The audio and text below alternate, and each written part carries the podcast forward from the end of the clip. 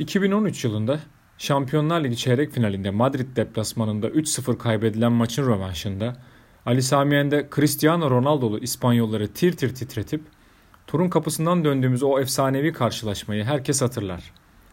Taraftarın desteğini arkasına almış, Eboe, Schneider, Drogba golleri peşi sıra sıralamaya başladıkça Madrid'in hocası Mourinho'yu sarmıştı bir telaş ve korku. Ve Didier Drogba'nın daha sonraları anılarında anlatacağı üzere maç sona erdiğinde Jose oğlu gibi sevdiği fil dişili golcünün yanına gelmiş ve korkmuştuk. Gerçekten korkmuştuk. Biliyorsun diye yaşadığı kabus dolu dakikaları itiraf etmişti. Dün gece de Arap sermayesini arkasına almış, yediği önünde yemediği arkasında istediği futbolcuları transfer edebilen, ağzında kocaman bir sakız ile maçın ilk dakikalarında takım po- takımı pozisyonlar bulup kaçırdıkça kulübede şımarıkça hareketler yapan Thomas Tuchel, maçın ilerleyen dakikalarında diğer meslektaşları gibi Ali Samiyen Cehennemi ile tanışmış oldu. Ortam bana anlatılandan çok daha farklıydı. Çok daha yoğun bir taraftar baskısı altında oynadık. Derken maçtan sonraki basın toplantısında sahada bir ara 2-2,5 metre boyunda adamlar gördüm. Galatasaray bizim oyuncularımızı gerçekten yıprattı şeklinde yaşadığı ızdırabı dillendiriyordu. Kaybetmeye de hiç niyetimiz yok Allah'a şükür diye bitirmişti Fatih Terim Paris Saint Germain maçı öncesindeki basın toplantısını. O da Fenerbahçe maçında oynanan oyundan memnun değildi. Ama başında olduğu takımın adı Galatasaray'dı ve Galatasaray'ın bugüne kadar yaptığı yapacaklarının teminatıydı. Biz rakibe saygı duyuyoruz ama onlar da bize saygı duyacaklar. Burası bizim evimiz ve burada nasıl oynadığımızı herkes biliyor derken laf olsun diye konuşmuyordu hoca. Oyuncularına da bunu aşılamıştı ki takımla daha 3. yahut 4. maçına çıkan karşılaşmanın yıldızı Jean-Michel Seri maçtan sonra yayıncı kuruluşa şöyle konuşuyordu. Bizim için referans bir maç oldu. Hocamız karşılaşma öncesi rakibinizi oynatmayın. Bugün kendi sahamızda oynuyoruz. Onlara Galatasaray'ın gücünü gösterin, dedi. Bugün nasıl bir takım olduğumuzu herkese gösterdiğimizi düşünüyorum. Evet, Galatasaray kaybetmesine rağmen Galatasaray'ın ne olduğunu içte ve dıştaki rakiplerine gösterirken adamlarda Cavani, Neymar, Mbappe var.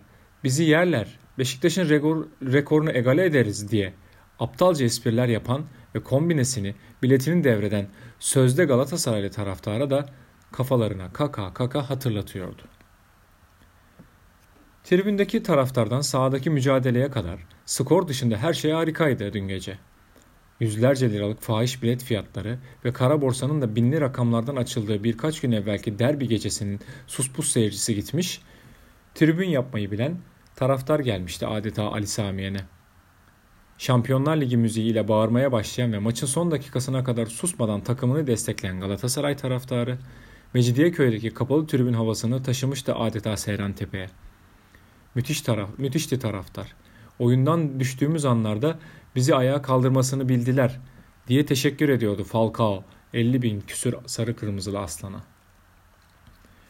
Maçtan önceki basın toplantısında sistemlere takılı kalmamak lazım diyen Fatih Terim, hem medya mensuplarını hem de rakip takımın hocasını şaşırtacak şekilde iki kenar beki ve merkezde üçlü savunma ile çıkmıştı maça. Sık sık dile getirilen Markao ve Luyendama'nın arkasına atılacak uzun topların yarattığı sıkıntı Donk ile giderilecekti. Giderildi de sorun. İçine Beckenbauer kaçmış gibi Hollandalı oyuncu sarkık libero gibi seken tüm toplarda Hızır Acil misali yerindeydi. Fatih Terim'in Donk'tan asla vazgeçmemek istememesi, istemesinin nedeni budur. Ryan Donk İngiliz anahtarı misali nerede görev verilirse vazifesini başarıyla yerine getiriyor ve hocanın kadro ve sistem için seçiminde elini rahatlatıyor. Geçmiş senelerde ön libero'da libero oynayan ve orijinal stoperlerin sakatlık zamanlarında savunmada yama olarak görev alan Donk, bu senede üçlü defansın liberosu olarak karşımıza çıkıverdi. Süpürücü olarak aralarına Donk'u alan Luyendama ve Marcao da arkalarını düşünmeyince pozisyonlarını oldukça rahatladılar. Özellikle Luyendama tatlı sert yapısıyla Di Maria'ya nefes aldırmadı. İki stoper birer kez hata yaptı maçta. Luyendama Di Maria'yı kaçırdı ikinci devre ama Arjantin'in golle burun buruna kaldığı pozisyonda Muslera maç içinde birçok pozisyonda olduğu gibi başarılıydı.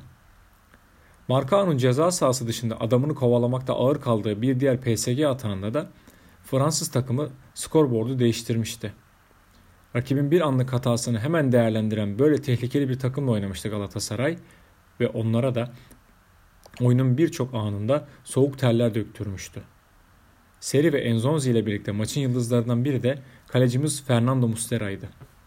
Özellikle ilk yarıda rakibin erken gol düşüncesini boşa çıkaran, Galatasaray'ın da oyun oyuna tutulmasını sağlayan en temel etmendi kaptan. Belhanda topu kaptırıyor, Fransızlar pozisyon yaratıyorlar ve Muslera kurtarıyor şeklinde özetlenebilecek ilk devrenin iyisi Muslera iken kötüsü de Belhanda'ydı. Faslı oyuncunun top kayıpları olmasa rakip rakip takım belki de Galatasaray kalesine bu kadar kolay gelemeyecekti. Ama her pozisyonda Belhanda topu bir şekilde karşı takıma vermekten geri kalmıyordu. Fatih Terim kendisine büyük saygı duyuyor, oyun içinde Belhanda'yı görmek istiyor. Sakat hali ile derbide ve dünkü maçta yer alıp yaptığı fedakarlık bizim için de önemli. Ama maalesef Belhanda yine ilk geldiği sezona dönüş yaptı. Feguli gibi onu da yaz tatilinde oynamış oldukları Afrika Kupası yormuş olabilir. Ama bir an önce toparlanmalarını beklemek de hem taraftarın hem de takım arkadaşlarının hakkı. Zira bir zincir en zayıf halkası kadar güçlüdür. Özellikle oyun kurucu pozisyonunda görev yaparsan her daim hazır olmak zorundasın. Yoksa kendinle birlikte takımı da aşağılara çekersin. Orta alanda Belhanda takım arkadaşlarına eşlik edemedi. Ama Seri ve Enzonzi yıldız gibi parlıyordu saatler gece yarısına doğru akarken. Enzonzi zaten geldiği günden beri çıktığı her maçta sorumluluk alıp yükün altına girmesini bilmişti de Seri beklentilerden uzak kalmıştı. O da uyum sorununu aştıkça başarılı olacak topçulardan biri olduğunu gösterdi seyredenlere Fransız ekip karşısında. Topu ayağına yakıştırdı. Sorumluluk ve mücadeleden kaçmadı. Aksiyonun olduğu her yerdeydi ve formasında sırılsıklam terletti maç boyunca fil dişili oyuncu. Hele ki, hele ki ilk de, devre tiki takalarla rakip ceza sahası önünde oluşturulan pozisyonda kaleye yolladığı top 1-2 santim daha içeriden gitse Şampiyonlar Ligi'nde gecenin golünü atmış olacaktı seri. Bu ikili gelecek maçlar için ümit verirken Belhanda'nın yerine Lemina'yı düşünecektir Fatih Terim. Bundan önceki maçlardan farklı olarak Galatasaray taraftarının çok istediği çift forvet ile de hücum hattını farklılaştırmıştı Fatih Hoca. Babel kanattan ziyade daha çok Falcao'nun yanında mücadele edecekti. Rakip stoperleri o da meşgul edecekti. Hatta pres de yapacaktı. Elinden geldiğince bunları yapmaya çalıştı Hollandalı oyuncu. Ama eğer bundan sonraki maçlarda ikili forvet oynayacaksak Babel'in yerine Andoni ile başlamak daha verimli olacaktır. Çünkü Rumen oyuncu sahada kaldığı 25 dakika içinde gösterdi ki güçlü bir yapısı var. Rakip savunmalarıyla boğuşabiliyor, etkili pres yapıyor. Son top becerisini henüz görme şansımız olmadı ama en azından Babel kadar sadece vurmayı düşünmüyordur diye tahmin ediyorum. Maske ile sahada yer alan oyuncu Belhanda'ydı ama Babel'de sanki kafasında maske varmış gibi çevre kontrolünde uzaktı. İkinci yarı başında Falcao'dan ceza sahası içinde aldığı bir pasta penaltı noktası üzerindeki Belhanda'yı görse maçın skoru ile ilgili farklı şeyler konuşabilirdik. Kaybedilen maçlar ya da kaçan puanlar sonrası Babel'in yapmadığı asistler konuşuluyor da futbol zekası ve kişiliğini bildiğimiz tecrübeli oyuncunun takım için ne kadar büyük değer olduğu zamanla ve hocanın görev vereceği değişik oyun sistemleri içinde daha net ortaya çıkacaktır. Falcao ile bitirelim. Form geçicidir, klas kalıcıdır derler ya. Kolombiyalı golcü sahada olduğu Fenerbahçe ve Paris Saint Germain maçlarında topla yok denecek kadar az buluşmasına rağmen ne kadar kaliteli bir golcü olduğunu göstermiş oldu. Derbide ceza sahasına top bir kez kendisine geldi, golü yaptı, offside bayrağı kaldırdı hakem. Dün gece de fırsatçılığını konuşturduğu bir kafa vuruşu son anda çizgiden çıkartıldı. Önümüzdeki maçlarda şeytanın bacağını kıracaktır Kaplan. Bundan hiç mi hiç tereddütümüz yok.''